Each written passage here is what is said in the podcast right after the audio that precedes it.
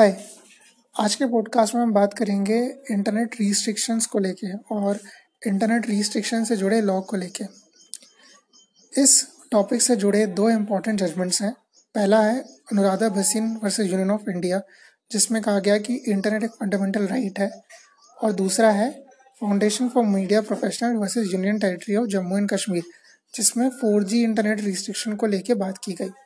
तो हम डिटेल में इन जजमेंट्स को समझेंगे। उससे पहले हम समझते हैं कि ये जजमेंट्स आए कैसे मतलब क्या सिचुएशन इमर्ज हुई।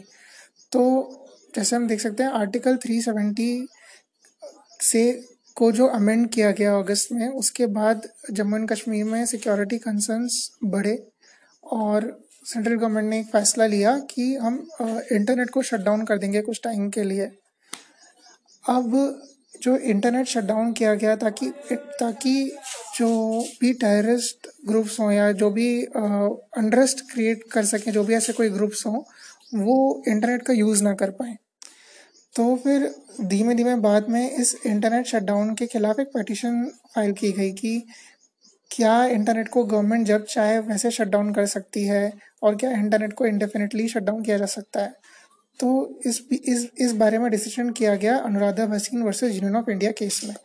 तो Anuradha Bhasin versus union of India case में सुप्रीम कोर्ट ने कहा कि आर्टिकल 19 प्रोवाइड करता है right to freedom of speech and expression internet में सोशल मीडिया है सोशल मीडिया पे आके लोग अपनी बात कहते हैं और इसलिए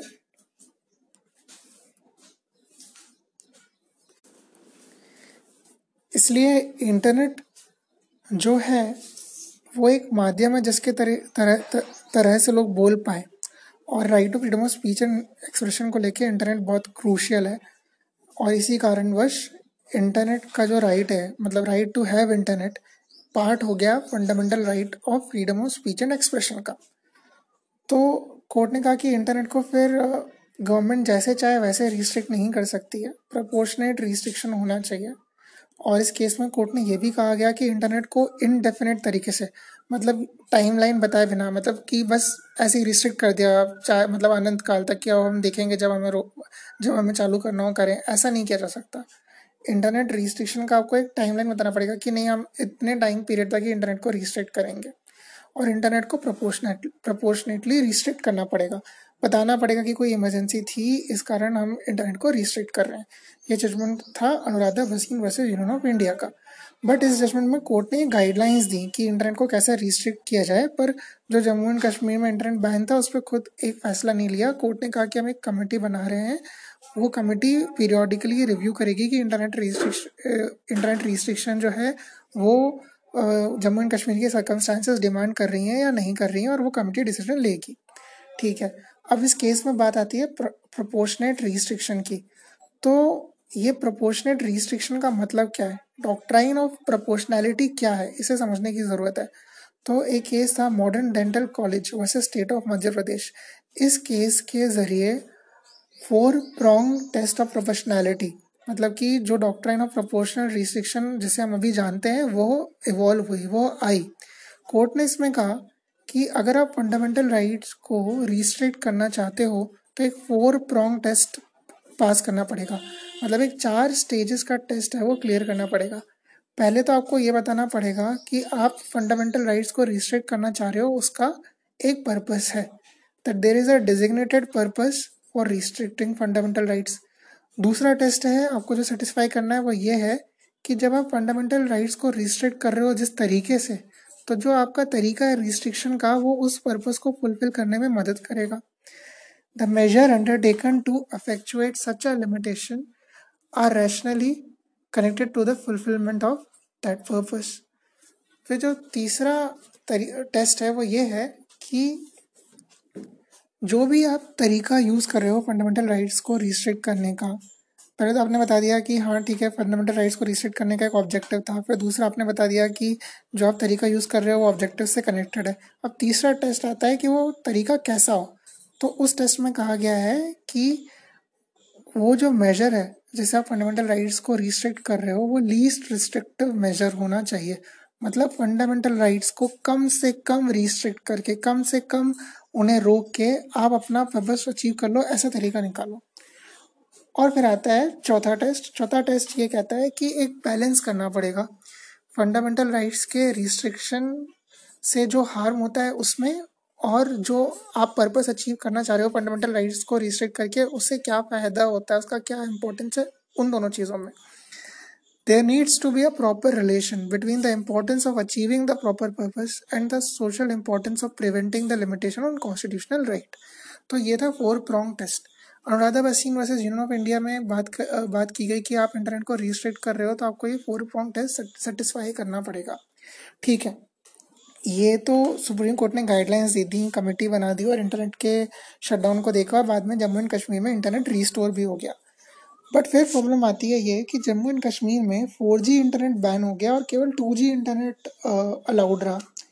तो इस बैन के खिलाफ पटिशन डाली गई और केस जो आया वो था foundation of media professionals versus union territory of Jammu and Kashmir इस केस में तीन जजेस की बेंच बैठी, justice Gavai, justice Reddy and justice Ramana. तो इस केस में तीन जजेस की बेंच थी। अब जो पटिशनर्स थे, उन्होंने आर्ग्यू किया कि जब आप फोर इंटरनेट को बंद करते हो तो आप वॉलेट करते हो fundamental rights to freedom of speech and expression fundamental right to freedom of trade fundamental right to life and fundamental right to education ठीक है। अब ये कैसे? Freedom of speech and expression violate हो गया, जो कि इंटरनेट नहीं है तो लोग बोल नहीं पाएँगे, अपने आप को एक्सप्रेस नहीं कर पाएँगे।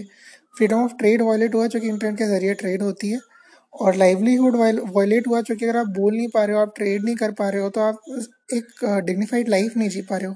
और एजुकेशन इसलिए वॉलेट हो रहा है, क्योंकि अभी कोविड नाइन्टीन के टाइम पे ज़्यादातर ऑनलाइन एजुकेशन ही लिया जा रहा है, और लोग ऑनलाइन एजुकेशन को एक्सेस नहीं कर पा रहे, जो कि फोर जी इंटरनेट ही बैंड है। और टू इंटरनेट से आप वीडियो स्ट्रीम इतनी आसानी से नहीं कर सकते हो।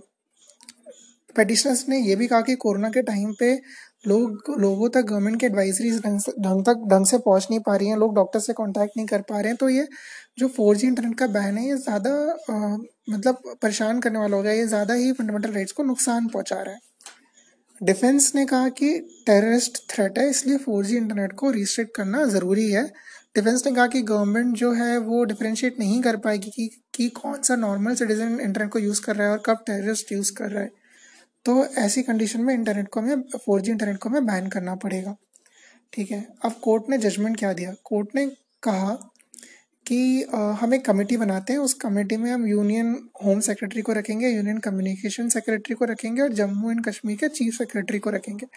यह कमेटी फोर इंटरनेट का जो बैन किया गया है उसको रिव्यू करेगी। ये देखेगी कि सर्कमस्टांसेस क्या हैं और वो सर्कमस्टांसेस बैन को वारंट करती थी या नहीं? और पहले भी कमेटी बनाई गई थी बट ये जो कमेटी बनाई गई, इसमें बस अंतर यह है कि इसमें यूनियन होम सेक्रेटरी और यूनियन कम्युनिकेशन सेक्रेटरी को इंक्लूड किया गया along with state chief secretary को। पहले ज़्यादातर स्टेट ऑफिशियल्स थे।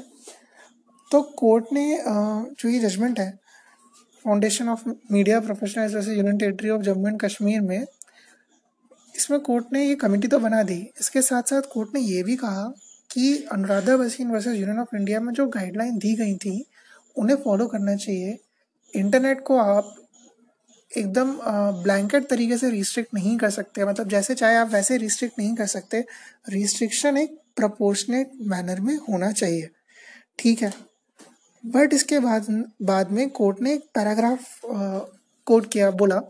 और उसमें कोर्ट ने थोड़े अलग व्यूज़ एक्सप्रेस किए जो कि इस जस्ट मतलब जो अनुराधा भसीन वाली बात थी उससे थोड़े अलग व्यूज़ एक्सप्रेस किए और कोर्ट ने कहा कि जो आर्ग्यूमेंट्स हैं पैटिशनर के, कि फ्रीडम ऑफ़ ट्रेड वॉलेट हो रहा है स्पीच वॉलेट हो रहा है एजुकेशन और लाइफ वॉलेट हो रहा है राइट टू लाइफ वॉलेट हो रहा है, वो आर्ग्यूमेंट्स कंसिड्रेशन वारंट करते हैं नॉर्मल सर्कमस्टांसिस में।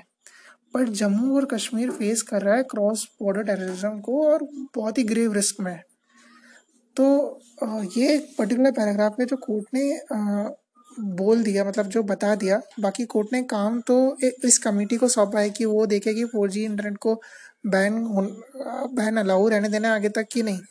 बट कोर्ट ने ये भी कहा एक तरफ़ कि हमें उन प्रपोर्शनेट रिस्ट्रिक्शन पे ध्यान देना चाहिए, उस प्रपोर्शनेट रिस्ट्रिक्शन की गाइडलाइन पे ध्यान देना चाहिए जो अनुराधा भसीन में कही थी।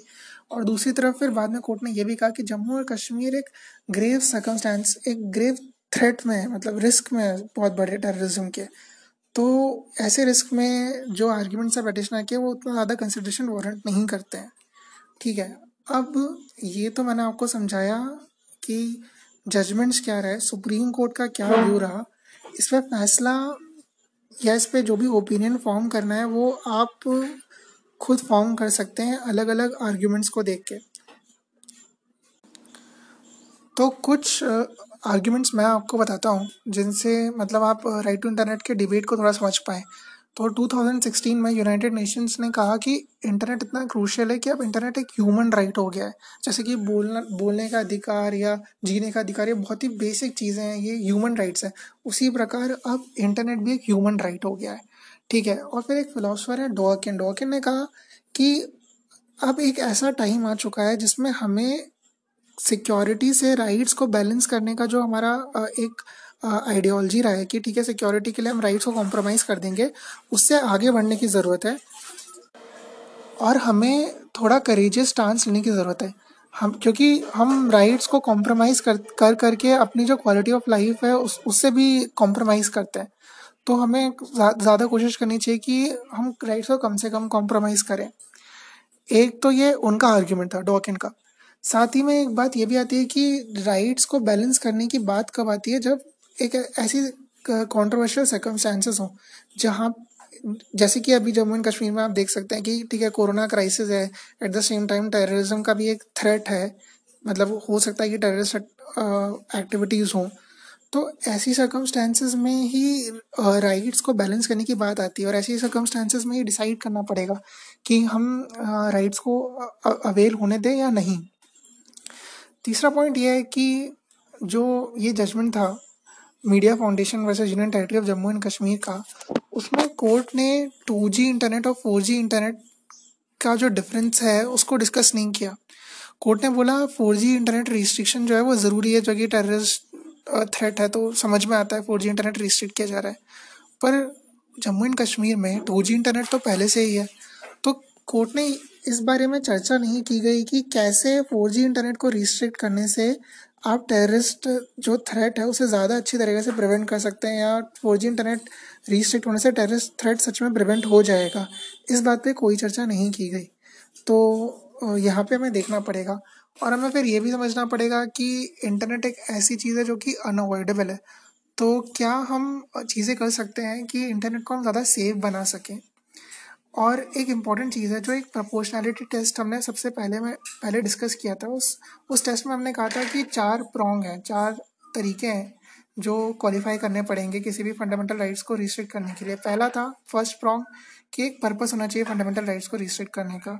दूसरा था कि जो आप तरीक जिस भी तरीके से आप फंडामेंटल राइट्स को रिस्ट्रिक्ट कर रहे हो वो तरीका उस पर्पस से कनेक्टेड होना चाहिए। मतलब उस पर्पस को फुलफिल करना चाहिए।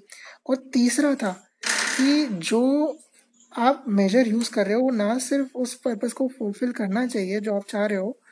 एट द सेम टाइम जो आप फंडामेंटल राइट्स को रिस्ट्रिक्ट कर, करने का मेजर यूज़ कर रहे हो वो लीस्ट रिस्ट्रिक्टिव होना चाहिए। मतलब फंडामेंटल राइट्स को कम से कम रिस्ट्रिक्ट करें कम से कम उनको कर्टेल करके आप अपना ऑब्जेक्टिव अचीव कर लो। ठीक है। और जो चौथा था वो ये था कि आपको बैलेंस करना पड़ेगा कि फंडामेंटल राइट्स को रिस्ट्रिक्ट करके जो नुकसान होता है, उससे मतलब क्या नुकसान हो रहा है, बदले में आप उससे क्या फ़ायदा पा रहे हो? मतलब सोशल ऑब्जेक्टिव जो भी आप गेन करना चाहते हो, वो क्या हो हो पा रहे हो? तो इसमें आपको बैलेंस करना पड़ेगा। ठीक है। तो जो तीसरा चौथा क्राइटेरियन है, इसको जब हम केसेस देख रहे हैं तो हमने देखा कि इस बारे में थोड़ा ज़्यादा डिबेट होना चाहिए। हमें इंटरनेट बैन होने का क्या कॉस्ट है? फोर जी इंटरनेट को रोके जाने का क्या कॉस्ट है, उसको हमें देखना पड़ेगा। साथ ही साथ में हमें इस चीज़ से बैलेंस करना पड़ेगा कि उसे फ़ायदा क्या हो रहा है। और जम्मू, ये सब देखने के लिए हमें कुछ पर्टिकुलरिटीज़ में जाना पड़ेगा कि कहाँ कहाँ जम्मू एंड कश्मीर में आपको थ्रेट दिख सकता है, कहाँ कहाँ अभी टेस्ट एक्टिविटीज़ आप पा सकते हो और क्या पूरे के पूरे जम्मू एंड कश्मीर में इंटरनेट रिस्ट्रिक्ट करना ज़रूरी है या किन्हीं स्पेसिफिक एरियाज़ में करना ज़रूरी है, इन सब चीज़ों पर हमें विचार करना पड़ेगा। और लीस्ट रिस्ट्रिक्टिव मेजर वाला जो प्रॉन्ग था थर्ड की, सबसे कम रिस्ट्रिक्टिव तरीके को आप यूज़ करो तो उस बारे में जब भी डिसीज़न दिया जाना चाहिए तो एक बार ये भी देखना चाहिए कि बाकी क्या तरीके हैं फंडामेंटल राइट्स को रिस्ट्रिक्ट करने के। मतलब जिनसे फंडामेंटल राइट्स रिस्ट्रिक्ट हो, पर आप अपना ऑब्जेक्टिव अचीव कर सको। तो इन केसेस में इंटरनेट पहला जो केस था इंटरनेट बैन और दूसरा जो केस था फोर इंटरनेट रिस्ट्रिक्शन उसमें ये कहा तो गया कि ठीक है इंटरनेट बैन ज़रूरी है। फिर बाद में कहा गया कि चलो फोर इंटरनेट को रोकना ज़रूरी है। बट इसमें किसी भी और तरह के आइडियाज़ नहीं बताए गए कि इन चीज़ों के अलावा क्या तरीके हैं जिससे हम फंडामेंटल राइट्स को कम से कम कर्टेल करके अपना ऑब्जेक्टिव अचीव कर सकते हैं। इंटरनेट बैन के अलावा या फोर इंटरनेट रजिस्ट्रेशन के अलावा और क्या तरीके हैं या क्या हम किन्हीं सोशल मीडिया साइट्स को को रिस्ट्रिक्ट कर दें या क्या और तरीके हैं मतलब सर्वेलांस बढ़ा दें या क्या ऐसा करें कि हम अपने ऑब्जेक्टिव जो कि टेररिज्म को प्रिवेंट करना है उसे अचीव कर सकते हैं? तो इन सब चीज़ों पे भी चर्चा होनी चाहिए। एक इस प्रोपोर्शनलिटी टेस्ट के ऑब्जेक्टिव को अचीव करने के लिए और ये इंश्योर करने के लिए कि लोग अपने फंडामेंटल राइट्स को एंजॉय कर सकें।